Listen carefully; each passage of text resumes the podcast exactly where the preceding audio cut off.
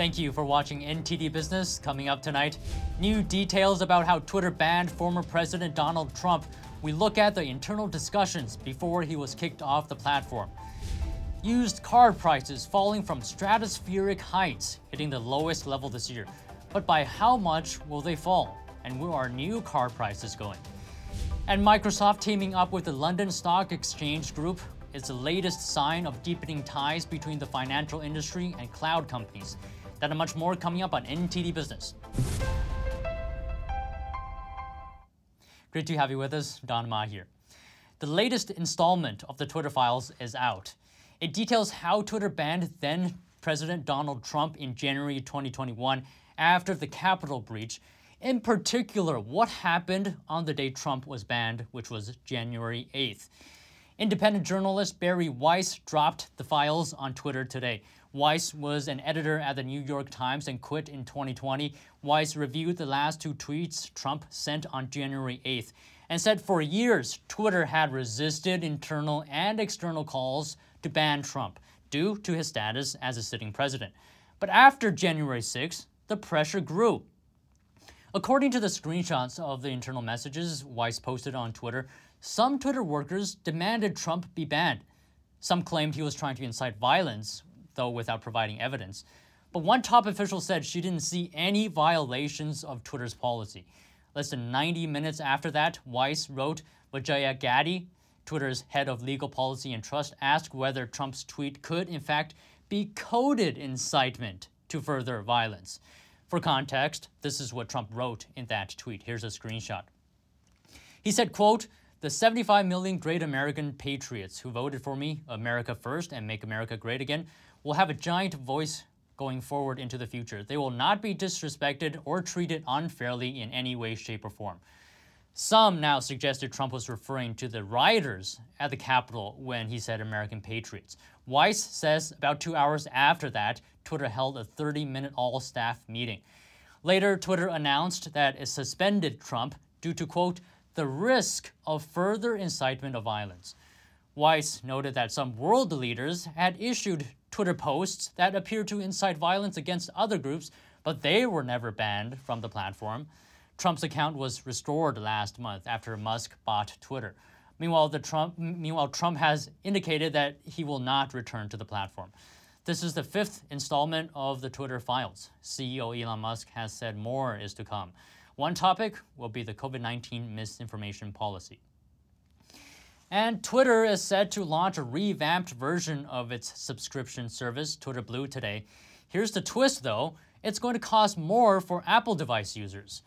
The service will allow subscribers to edit tweets, upload ten eighty p videos, and get a blue checkmark account verification.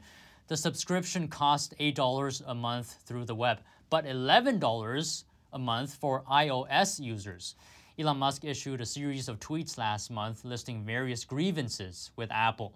One of the criticisms was directed at the thirty percent fee Apple charges software developers for in-app purchases.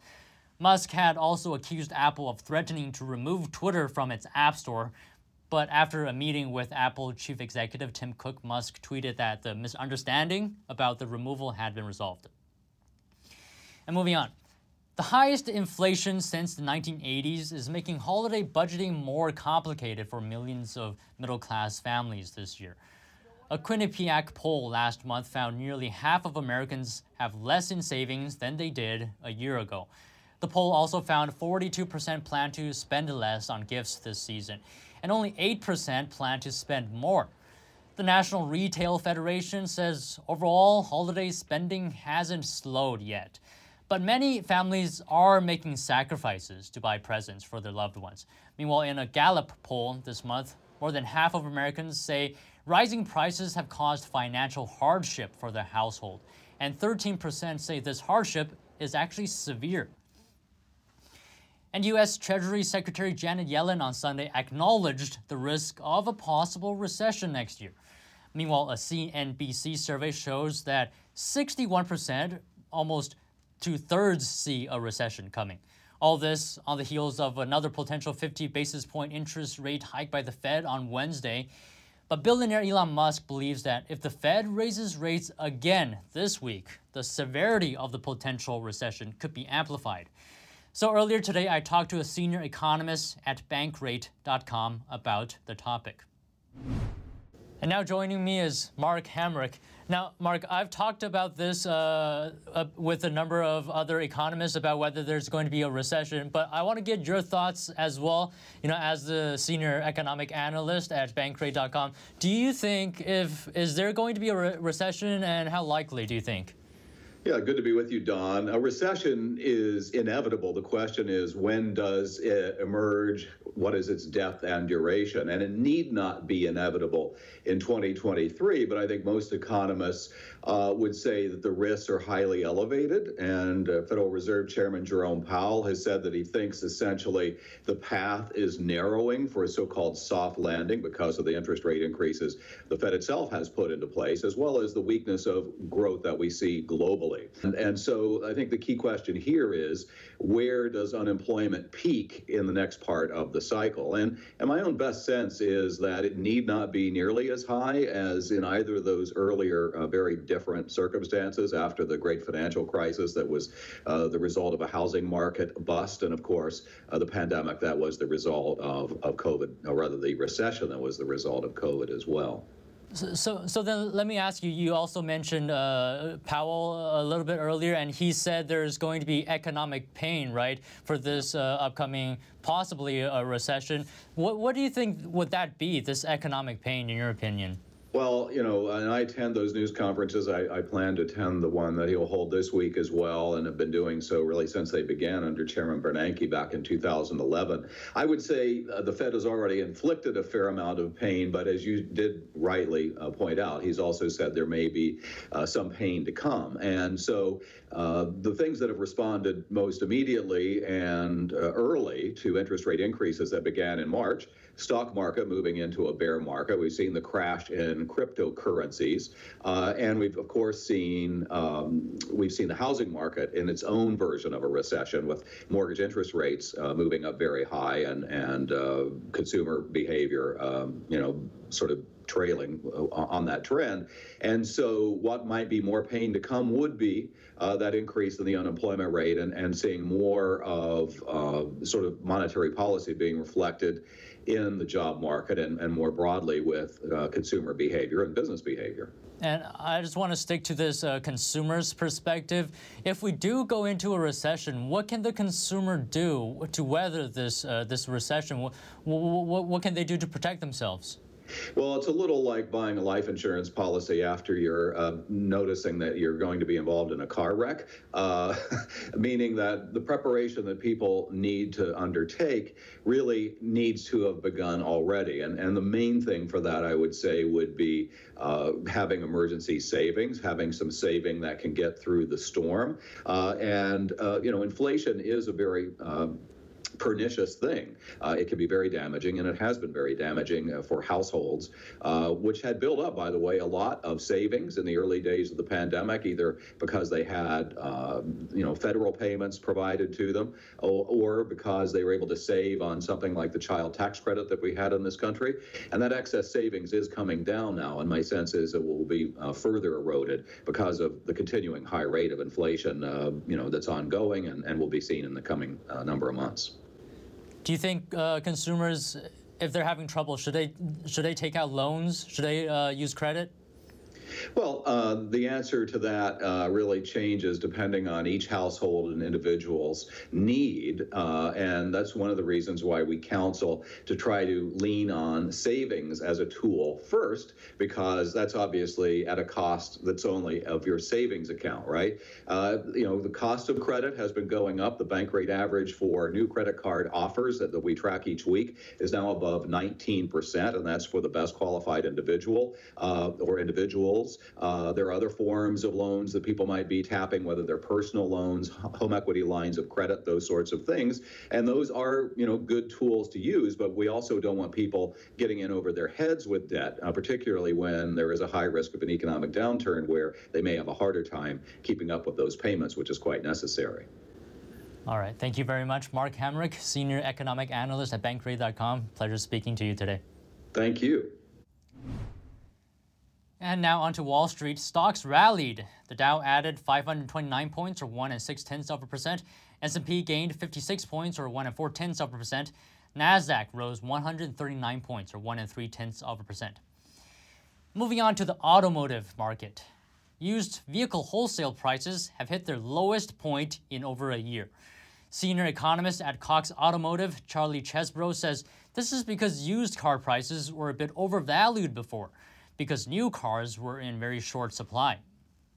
We are going to see used car prices, on average, come down a little bit, uh, but that's really just kind of re- uh, re- relieving some of the foam that had, had risen in the market. It was just crazy over the last couple of years. We're giving a little bit back, uh, but we don't expect used car prices to come collapsing down to pre-COVID levels. I think that we've seen a permanent shift in the in the vehicle market, and used cars are just going to be more expensive uh, than they were before. The severe COVID lockdowns had impacted supply chains. That led to far fewer new cars, and that's when used car prices started skyrocketing, as you can see on the chart here, back in twenty twenty. But now the COVID measures are easing. The number of new cars for sale is slowly increasing as a result. So for most of twenty twenty-two, used car prices have been falling from their sky-high levels. Meanwhile, new car prices are now going up. Charlie Chesbrough, the senior economist at Cox Automotive, expects average prices to rise above fifty thousand dollars. There are more new cars for sale as well, but Asian brands like Honda, Toyota, Hyundai, Kia are in shorter supply than American counterparts. And loan costs for new cars going up as well, thanks in large part to Jerome Powell, who's hiking interest rates aggressively at the Fed. Interest rates have gotten so high for new car loans uh, that many folks are opting just to pay cash. So we're seeing that the percentage of sales out there that are just cash purchases, folks that can come in with fifty thousand dollars and buy a new vehicle, uh, has been rising over the last few months, which I think makes sense given... Uh, Uh, you know, my savings account's probably only getting two, maybe three percent if I'm lucky, uh, versus having to pay a six, seven, eight percent uh, car loan. Chesbrough says the number of people who can't pay their auto loans has also gone up quite a bit. Actually, they're now at record levels. This is happening to people with low credit ratings or subprime borrowers. But the good news is these subprime borrowers make up far less of the new vehicle market than they did in two thousand eight. Back then, they made up around thirty percent of all vehicle sales, but today they make up about half, only fifteen to sixteen percent. Adam Sims is the C E O of Price Sims Family Dealerships, which has twenty-eight franchise dealerships throughout the San Francisco Bay Area. He sees car supply this year's pretty much the same as last year. In our dealer group, Uh, we have twenty-eight different franchises, and we probably have one year of, of automobiles that are actually pre-sold. So, um, uh, so there's a huge backlog. Um, so as the supply is coming up, it's really not being apparent in the showroom as far as availability. It's simply filling fill, filling the orders that we've had from the past. Sims says it's a great time for his business because demand is higher than supply.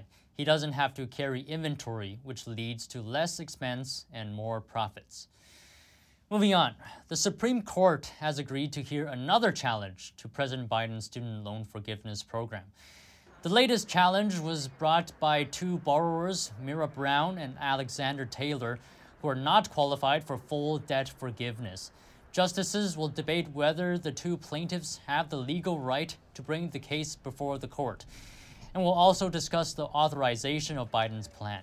The court also announced today that it's leaving the program blocked, for now at least. Biden's plan, which has been frozen amid legal challenges, would offer up to twenty thousand dollars of debt relief to millions of qualified borrowers. Though so far, no debt has been canceled. And Microsoft has been having antitrust problems with the E U and the F T C. But its latest partnership with the London Stock Exchange Group hasn't received nearly as much negative attention. N T D Sean Marshall has more. London Stock Exchange Group, or L S E G, and Microsoft have entered into a ten-year partnership to create L S E G's data infrastructure using the Microsoft Cloud. They plan to develop new products together along with services for data and analytics. As part of the deal, L S E G has made a contractual commitment for minimum cloud-related spend with Microsoft of two point eight billion dollars over the term of the partnership. I spoke with Meena Tadris, C E O of Tadris Capital L L C, an investment management firm. He explained how this could be a good deal for Microsoft. Right, it's easier to expand their business without running into antitrust monopoly issues uh, directly in their field. But I think for um, uh, the cloud space, I think I think they have a lot more room, um, which is why I think, to the best of my knowledge, this deal is going unchallenged by regulators. Tadris told me about the concern he had with Microsoft Cloud Services getting involved in financial markets. I T support. I T support. Um, I, I don't know if you use Microsoft uh, or at least they're uh, uh, on the cloud uh, side, but we do. Uh, we use Azure, and uh, uh, so I suppose full disclosure. Uh, and, you know, they can provide us the, the computational powers that we need, but it doesn't come with the best customer service as far as I T support. So I can only imagine how that will play an effect uh, for financial markets. I, I think I, I have I have some concerns, to be honest, uh, from that side. Um, I think ultimately it could be addressed. Microsoft said the basis of the partnership will be the digital transformation of L S E G's technology infrastructure and Refinitiv platforms onto the Microsoft Cloud. Sean Marshall, N T D News. Gaming giant Epic Games has been sued in a court in Canada. The lawsuit accuses the company of making children addicted to the game Fortnite, so much so that kids won't even eat or sleep. Three parents in Quebec filed the lawsuit. According to the parents, one child played the game seven thousand seven hundred times in two years at a minimum three hours a day. Another child played nearly seven thousand times and got angry after, after the parents tried to restrict his gaming activities. The lawsuit compares Fortnite addiction to cocaine addiction, citing a psychologist's opinion. Also says being addicted to video games like Fortnite has a particularly damaging effect on the brains of children. The parents accuse Epic Games of deliberately making the game highly addictive.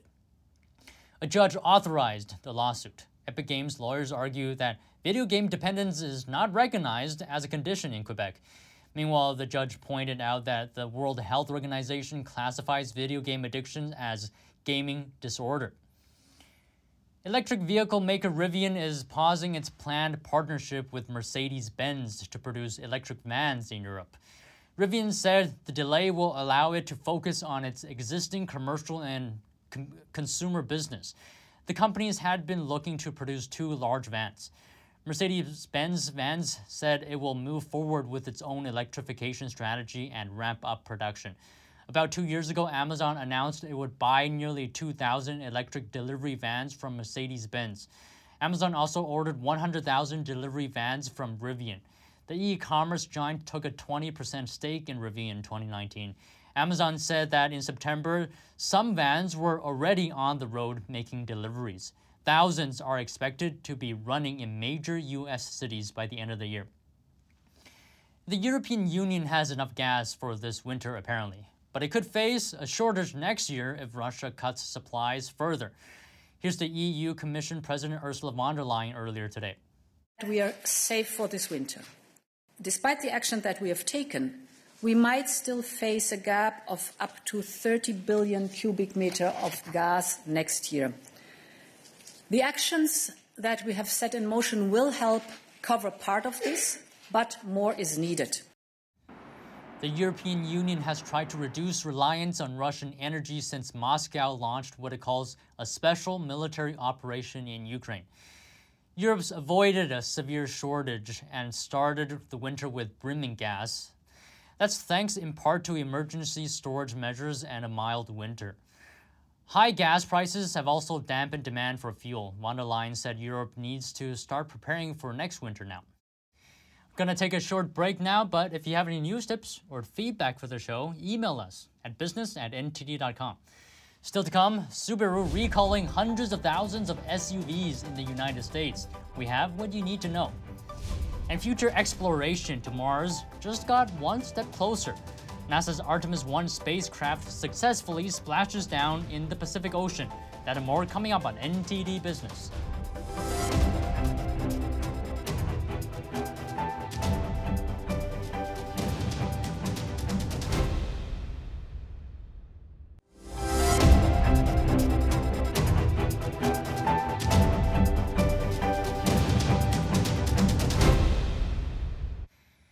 And Subaru is telling the owners of two hundred seventy thousand S U Vs in the U S to park them outdoors due to the risk of fire. The company is recalling the twenty nineteen through twenty twenty-two Ascents after getting reports of two fires. There were no reports of injuries, though. The company says a bolt that holds the ground terminal of a heater may not have been fastened properly during assembly. That can cause the terminal and surrounding parts to melt, increasing the risk of fire. Subaru says the Ascents should be parked away from structures and should not be left unattended with the engine running until repairs are made. Dealers will replace the bolt and a ground wire and connector holder if necessary. Subaru says owners will be contacted within sixty days. NASA's Orion spacecraft successfully splashed down off the coast of Baja California Sunday afternoon. That's after flying around the moon on a history-making test flight. The Artemis one mission comes to a successful end after more than three weeks and nearly two hundred forty thousand miles traveled. Here's the story. Good descent rate, five hundred feet. Splashdown. NASA's Orion spacecraft making an ocean splashdown after a twenty-five and a half day mission around the moon. The historic Artemis one test flight aimed to test out harsh environments of deep space and to demonstrate the capsule could make a safe return back into Earth's atmosphere. It was confident, but it was tense, because there were two big things that had to happen today. Temperatures around the First of all, the heat shield had to work, and it worked perfectly. And then the parachutes had to work. And we're on main. And they did perfectly. During the test mission, no astronauts were on board. Only a few mannequins were used to gather data. The mission comes to a successful end after four delayed launch attempts. We're going back to the moon, but this time not to just stay there and come back. Next up, NASA plans to use the data collected on this mission to choose a crew for the Artemis two, which could take off in twenty twenty-four. We are on our path to getting that base on the moon, to getting the understanding we need to go on to Mars, and doing the science that's front and center here in our program. Sunday marks fifty years since humans last walked on the moon, an achievement completed by the Apollo seventeen crew. And a Los Angeles restaurant is hoping to reinvent pizza. The establishment's new ultra-thin rollable creations aren't the classic New York slice, but owners say they're the perfect guilt-free option. N T D's Andrew Thomas has the details on this West Coast attempt at pizza. There's a new pizza concept in Hollywood. Ultra-thin crust pizzas served with microgreens on the side. Crustica just opened its flagship restaurant in West Hollywood. Pizzas here range between three hundred eighty to seven hundred ninety calories per pie. In comparison, a single slice of fourteen inch regular crust pizza can be around two hundred eighty-five calories. The idea was the brainchild of real estate developer Niall Niami. I think that this is much more than, than a trend. I think this is a new way to eat an old staple, a staple that's been around one hundred years, and a way to eat it that is not only fun and exciting, but it also takes away the calories, but leaves all of the flavor. Niami says he plans to expand throughout the U S in twenty twenty-three, and then look to international markets. Crustica's pizzas range from twelve dollars to eighteen dollars each, depending on toppings, but a pizza called The One sells for three thousand five hundred dollars. Made with twenty-four karat gold flakes and white truffles, it's served on a gold-plated dish, which the diner keeps. And not only does it taste unbelievable, but it also helps others, because two thousand dollars of the purchase of that pizza goes to Children's Hospital Los Angeles in your name, and dinner with me at one of my favorite restaurants, a Michelin star restaurant in Los Angeles. Customers say they like the new health-conscious creation. I love the concept. I mean, the fact that you managed to get all these flavors packed onto this pizza and you're not ingesting a ton of calories is absolutely amazing. It's immediately cleaner, and because it's thin crust, it's lower calorie, and you just leave feeling lighter, like you didn't eat something really heavy. But it remains to be seen if New Yorkers will approve. Andrew Thomas, N T D News. And that's all the stories we have today from the N T D Business team and myself, Don Ma. You can follow me on Twitter if you're there. And if you have any news tips or feedback for the show, don't hesitate to email us at business at n t d dot com. That's all for today. Thank you for watching. See you tomorrow.